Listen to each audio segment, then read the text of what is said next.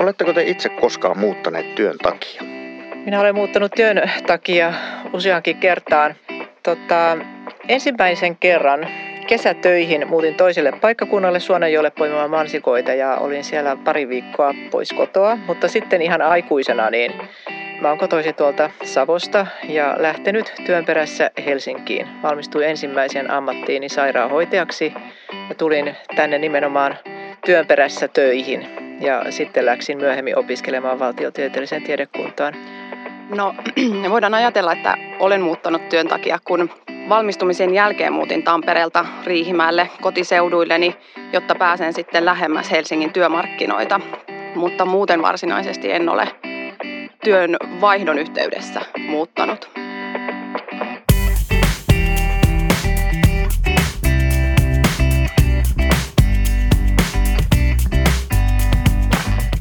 Hyvät päätökset perustuvat tutkittuun tietoon. Hyvä kysymys on podcast, joka auttaa tekemään parempia päätöksiä.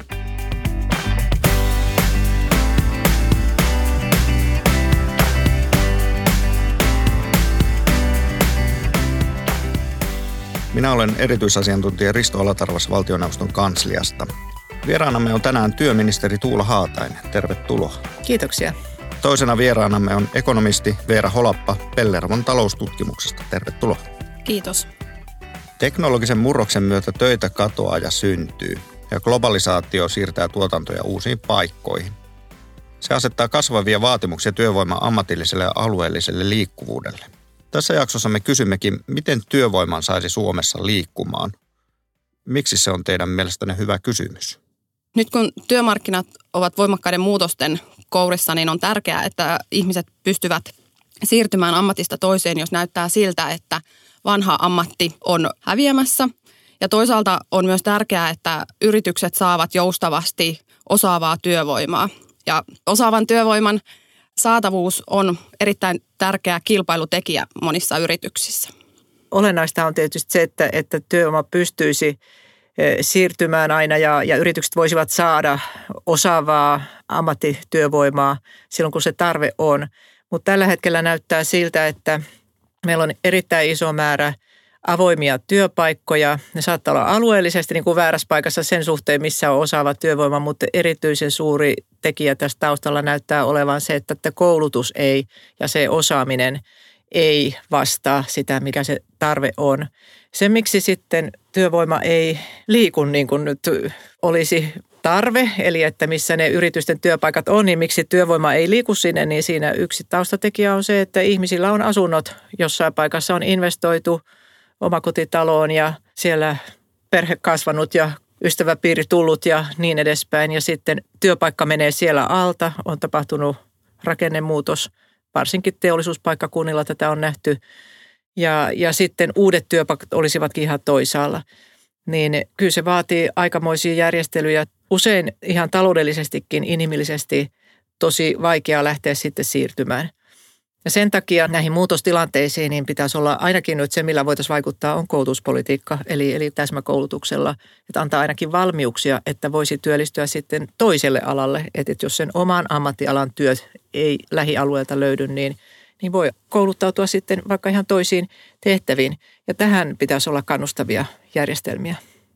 Mitä muita hyviä kysymyksiä teille tulee tästä aiheesta mieleen ja minkälaisia kysymyksiä haluaisitte tässä jaksossa vastauksia?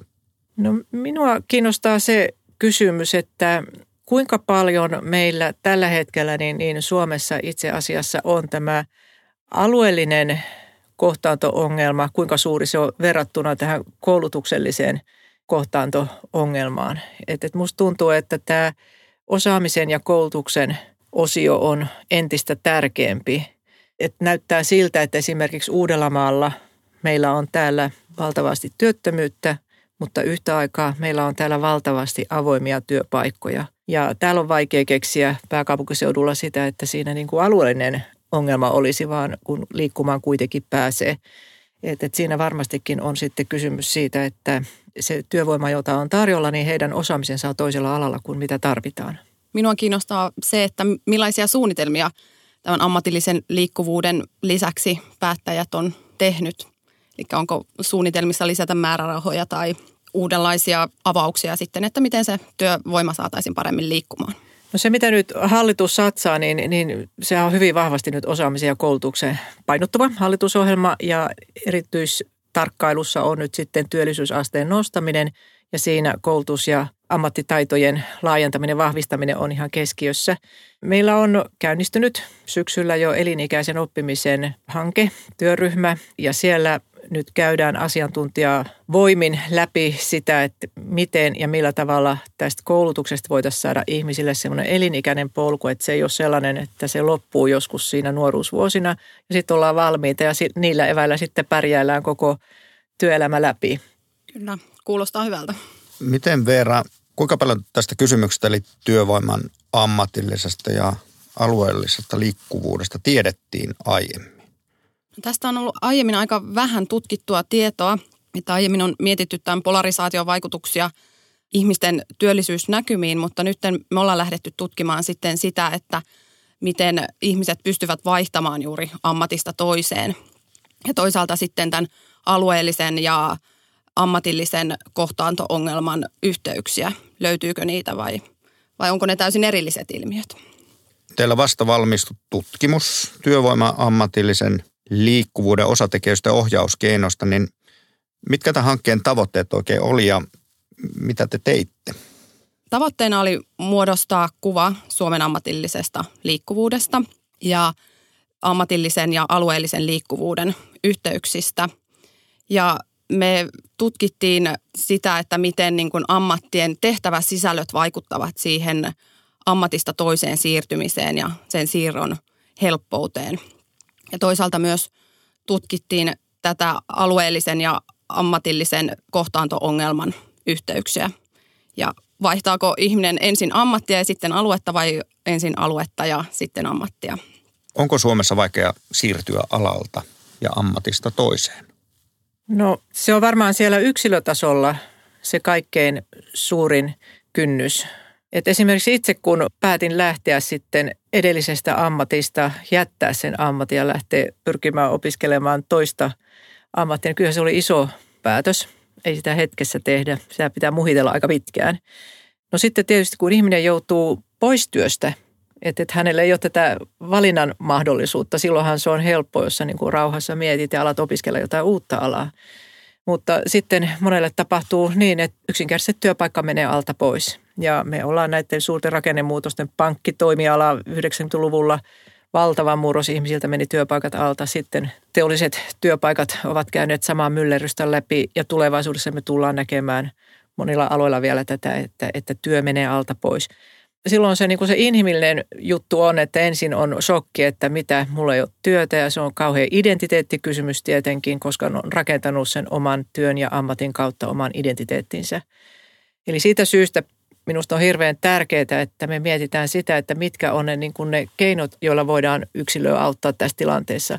Se on sanottava, että minusta on niin kuin hyvä juttu, että meillä Suomessa on vahva tämmöinen laaja koulutuksellinen pohja olemassa ihmisillä. Vaikkakin meillä on niitä, joilla ei ole sitä kunnollista ammattitutkintoa, mutta kuitenkin meillä on niin kuin hyvin vahva perusosaaminen ja tästä syystä esimerkiksi toisen asteen oppivelvollisuus, että kaikki saa tutkinnon, toisen asteen tutkinnon, niin on tulevaisuuteen nähden iso satsaus ja nimenomaan tähän, että pystyy myös vaihtamaan, koska se luo aina sen perustan sen uuden oppimiselle. Ja siksi tähän pitää satsata, että perustaso on hyvä.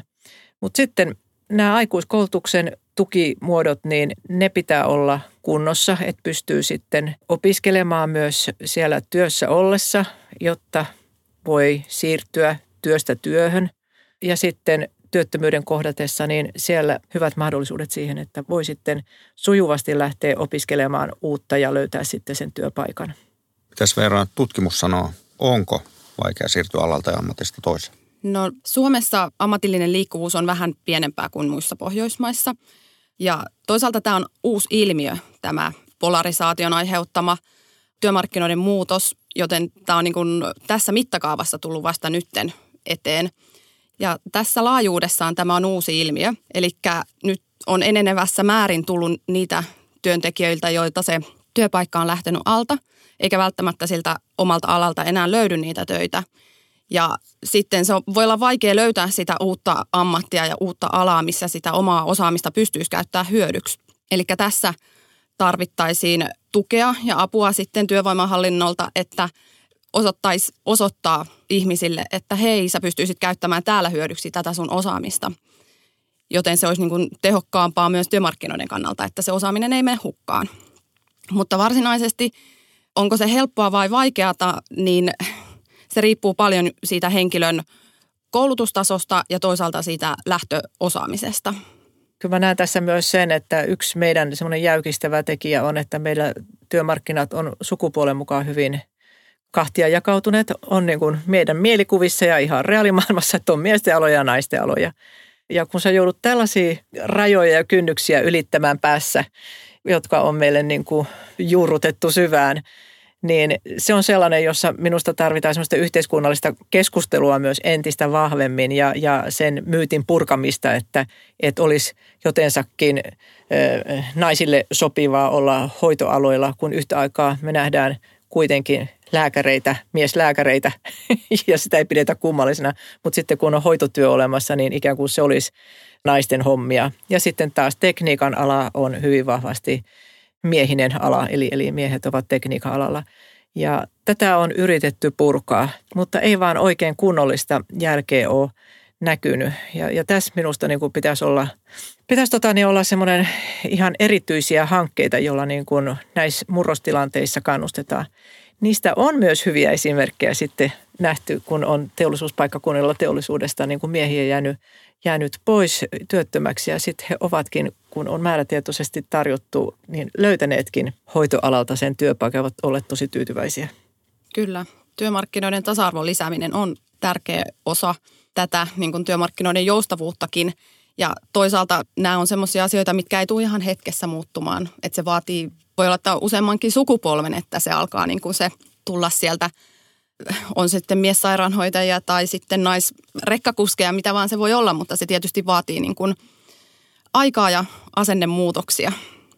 No miten tuota asennetta sitten muutettaisiin mahdollisesti? No esimerkiksi median kautta. Kyllä mä seuraan noita kaiken maailman ammattilehtiä ja muita, niin ky- kyllä kun on esimerkiksi teollisen alan lehtiä, niin kyllä sieltä saa naisia hakemalla hakea. Et, et kun kuitenkin meillä on naisia tehtäissä töissä, meillä on naisia diplomi-insinöörejä, meillä on naisia johtajina, niin millä tavalla me illustroidaan, kuvitetaan sitä, että mikä on kellekin suotavaa, niin, niin median kautta pitäisi enemmän vaan purkaa tätä ja tavallaan tehdä niitä juttuja niin kuin tietoisesti sellaiset silmälasit päässä, että, että katsotaan, että, että myös naiset näkyy. Ja tämä ammatin vaihto on paljon myös asennekysymys, että niin kuin vanhemmilla sukupolvilla voi olla se ajatus, että se on se tietty uraputki, joka mennään sitten alusta loppuun. Ja se ei nyt enää niin kuin tässä maailmantilassa toimi, että siellä voi tulla niitä, että se työpaikka lähtee alta ja sitten on pakko keksiä jotain muuta, jos haluaa työllistyä. Eli tässä justiin tämä, että mediassa tuodaan se tilanne esille, että joskus se vaan on sitten keksittävä uusi ammatti itselle ja kouluttauduttava. Ne on aikaa vieviä, mutta se, että kunhan ne tuodaan niin kuin ihmisten tietoisuuteen, että tuota, muita vaihtoehtoja ei välttämättä ole, niin eiköhän se siitä sitten tulevat sukupolvet myös niin kuin auta siinä sitten muutoksen kanssa.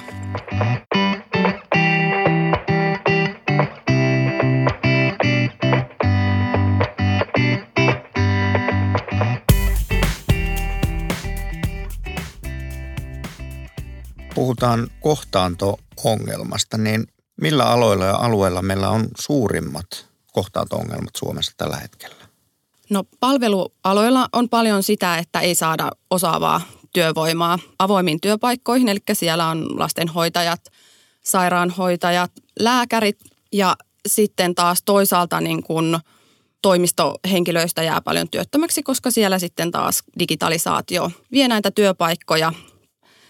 Sitten alueellisesti kohtaanto-ongelma on ollut pahimmillaan suurissa kasvukeskuksissa ja niissä sitten ehkä se työttömyys ei ole lähtenyt laskuun tässä muun maan työttömyyden laskiessa samalla tavalla. Niin, niin varmaankin nämä suurimmat kohtaanto-ongelmat ovat tuota näillä nyt kasvavilla hoiva-aloilla, että ei työvoimaa löydetä, mutta musta tuntuu, kun tilastoja katsoo, että se on vähän läpi linjan. Kaikilla aloilla alkaa olla työvoimapulaa ja tarvetta ja sitten tietyillä erityisosaamisen aloilla.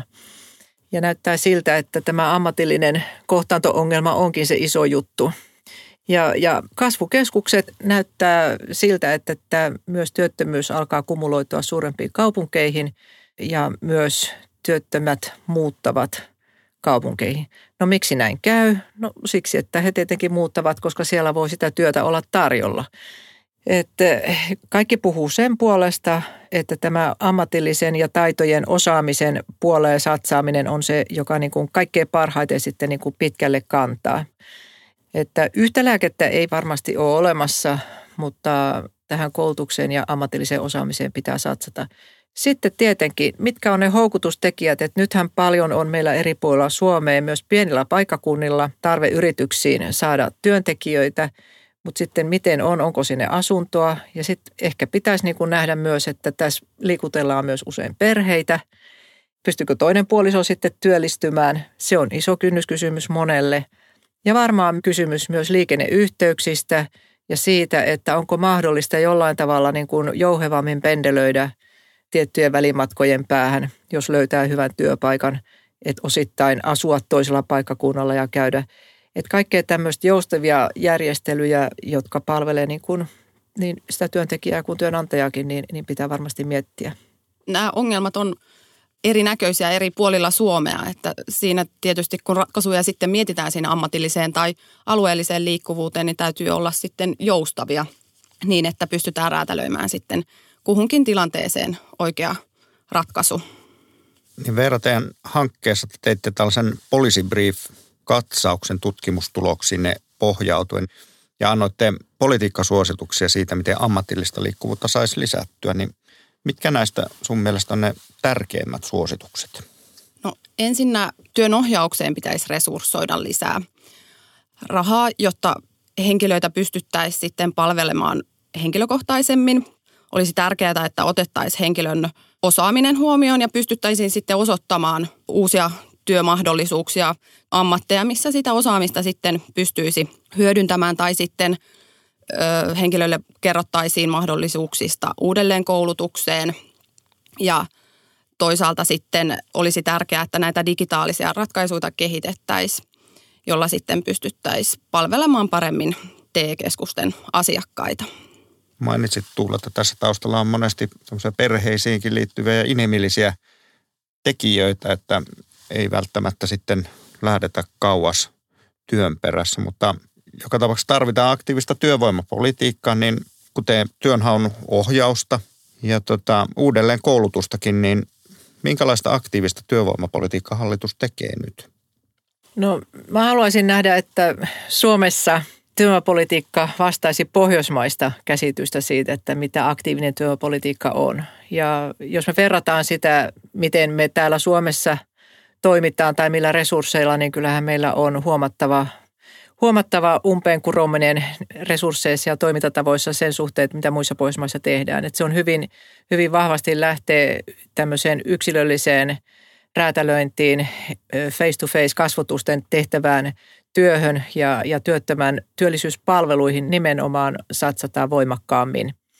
Et esimerkiksi koulutustason suhteen meillä ei ole eroavaisuuksia muihin Pohjoismaihin, mutta silti meillä on huomattavasti alhaisempi työllisyysaste. Ja yksi minusta keskeinen asia on se, että meidän pitää saada nämä työvoimapalvelut entistä yksilöllisemmiksi ja sellaiseksi, että ne vastaa myös sen ihmisen yksilöllisiä tarpeita – niin pitää päästä varhaisemmassa vaiheessa kartottamaan se osaamistaso, kartottamaan hänen elämäntilanteensa ja, ja tekemään työllistymissuunnitelma, jossa on sitten vastauksia näihin puutteisiin, joita pitää korjata.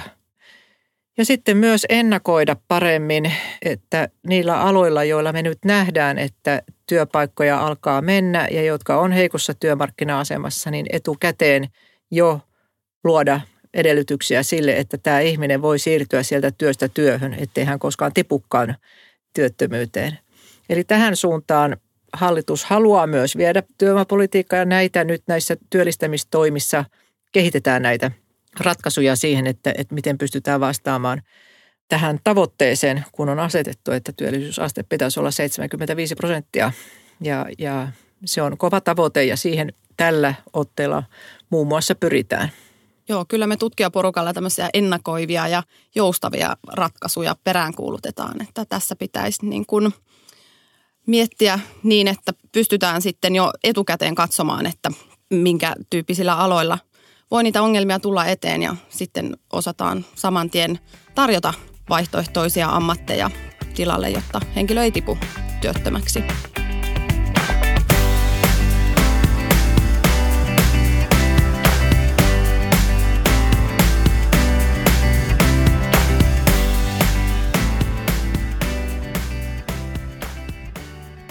Minkälaisia suosituksia teillä oli näiden palvelujen osalta? Tuliko niitä esille? Digitaalisia palveluita pitäisi kehittää niin, että voitaisiin ottaa henkilön osaamistasot paremmin huomioon ja että henkilö sitten pystyisi siirtymään vanhasta ammatista helpommin uuteen ammattiin. Tärkeää on, että henkilölle tarjotaan myös uutta täydennyskoulutusta, jos ammatillinen siirtymä niin vaatii. Niin, hyödynnetäänkö digitalisaatiota työnhakijoiden auttamisessa riittävästi? Ei vielä tarpeeksi. Tuntuu, että tämä on niin kuin lähtenyt vasta käyntiin tämä digitalisaation käyttöönotto työn ohjauksessa ja siellä varmasti löytyy vielä paljon kehitettävää ja parannettavaa niissä järjestelmissä ja siitä, että kuinka henkilöitä pystytään sitten palvelemaan digitaalisesti. Niin te ehdottitte muun muassa tämmöistä tekoälyyn pohjautuvaa työnhaku konetta. Miltä tämmöinen kuulostaa? Onko tällaista jo olemassa? Se on mielenkiintoinen hyvä ajatus. Tota, kehitteillä on digitaalinen alusta Työmarkkinatori, jossa työnantajat, työnhakijat, koulutuksen järjestäjät, kaikki, että ne voisivat kohdata. Ja se olisi niin kuin helppo paikka löytää sieltä sitten sitä keinovalikoimaa. Että, että sellainen on todella valmisteilla ja, ja kokeilussa ja, ja odotan siltä paljon. Mutta sitten toinen asia on se, että, että miten meillä niin nämä järjestelmät, tai siis tieto kulkee paikasta toiseen. Et siitähän kuulen jatkuvasti sitä, että tieto ei kulje ja, ja toinen viranomaistaho ei tiedä, mitä, mitä toinen tekee ja sitten kuitenkin yhteinen asiakas on, jota pitäisi tukea ja auttaa.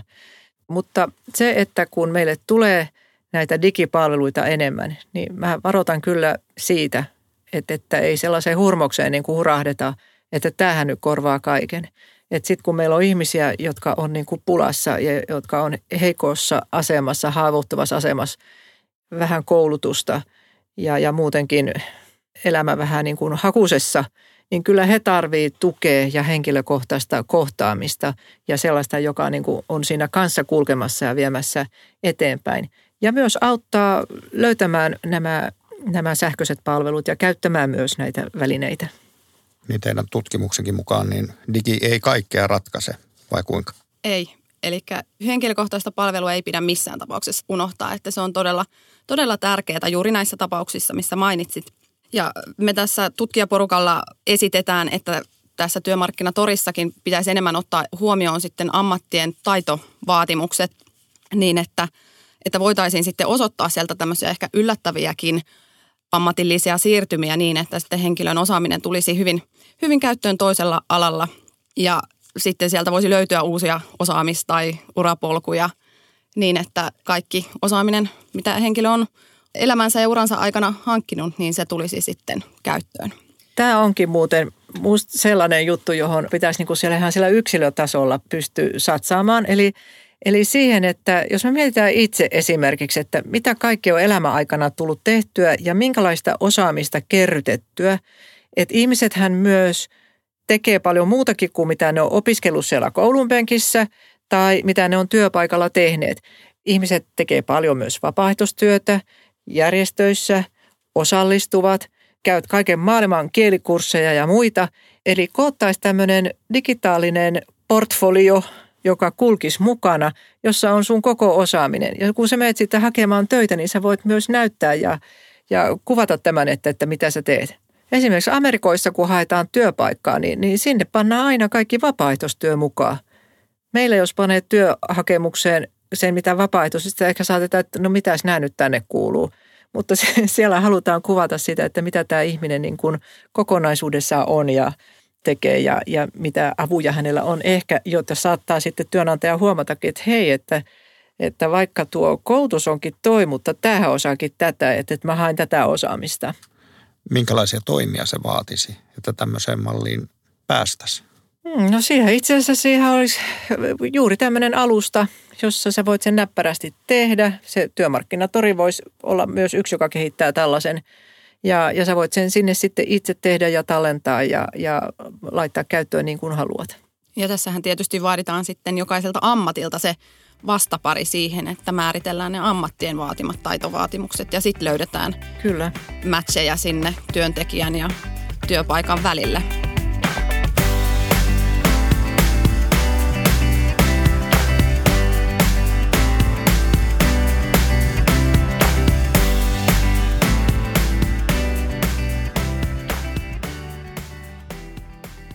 Minkälainen voisi olla meidän unelma tai tavoitetila työvoiman liikkuvuuden suhteen? Optimaalista tietysti olisi, että osaavan työvoiman puute ei rajoita yritysten toimintaa. Ja sitten taas toisaalta paras olisi, jos työttömyysjaksot jäisi mahdollisimman lyhyiksi eikä pääsisi muodostumaan semmoista pitkäaikaistyöttömyyttä. Mutta itsessään tämmöistä ammatillista liikkuvuutta ei välttämättä niin tarvi kauheasti boostata, mutta tämä muuttuva työympäristö vaatii – sitä, että sieltä täytyy löytää niitä uusia, uusia urapolkuja. Mikä on yksi asia, joka tästä keskustelusta jäi mieleen? No mulle jäi tästä mieleen se, että meillä on Suomessa paljon vahvuuksia, joita me voidaan hyödyntää siinä, että me päästään – entistä parempaan tilanteeseen siinä, että työpaikat ja työvoima kohtaa ja työllisyysaste nousee, koska se on hyvinvointiyhteiskunnan rahoituksen perusta ja, ja se on inhimillisesti ottaen myös hirveän tärkeää. Mutta että meidän pitää vielä paljon tsempata sen suhteen, että miten me tätä palvelujärjestelmää vahvistetaan ja että me myös niin kuin ymmärretään, että tämä vaatii yhteiskunnassa monenlaisia toimia. Että, että työvoimapoliittiset toimet on – ja se, mitä TE-toimistoissa tapahtuu, niin se on iso ja tärkeä asia, mutta yhtä lailla meidän pitää huolehtia siitä, että koko tämä pohjoismainen hyvinvointiyhteiskunta ympärillä tukee sitä, että ihmiset voi työllistyä ja voivat turvallisin mielin myös vaihtaa alaa ja kokea olevansa turvassa myös sillä hetkellä, kun työpaikan menettää, että heillä on keinot selvitä eteenpäin kouluttautumalla ja löytää uusi työ. Joo, tämä oli hieno huomata, että tämän asian eteen tehdään jo paljon töitä ja tulevaisuudessakin tehdään paljon töitä sen eteen, että ihmiset pystyisivät joustavasti vaihtamaan ammatista toiseen ja toisaalta työllistymään. Eli se oli kyllä paras anti minulle tästä, että ollaan samoilla linjoilla kehityskohteiden suhteen. Kiitos tästä keskustelusta Tuula Haatainen ja Veera Holappi. Kiitos paljon. Kiitos.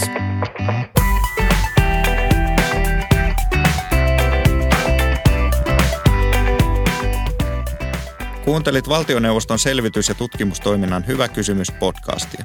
Löydät sen osoitteesta tietokäyttöön.fi sekä iTunesista ja Spotifysta.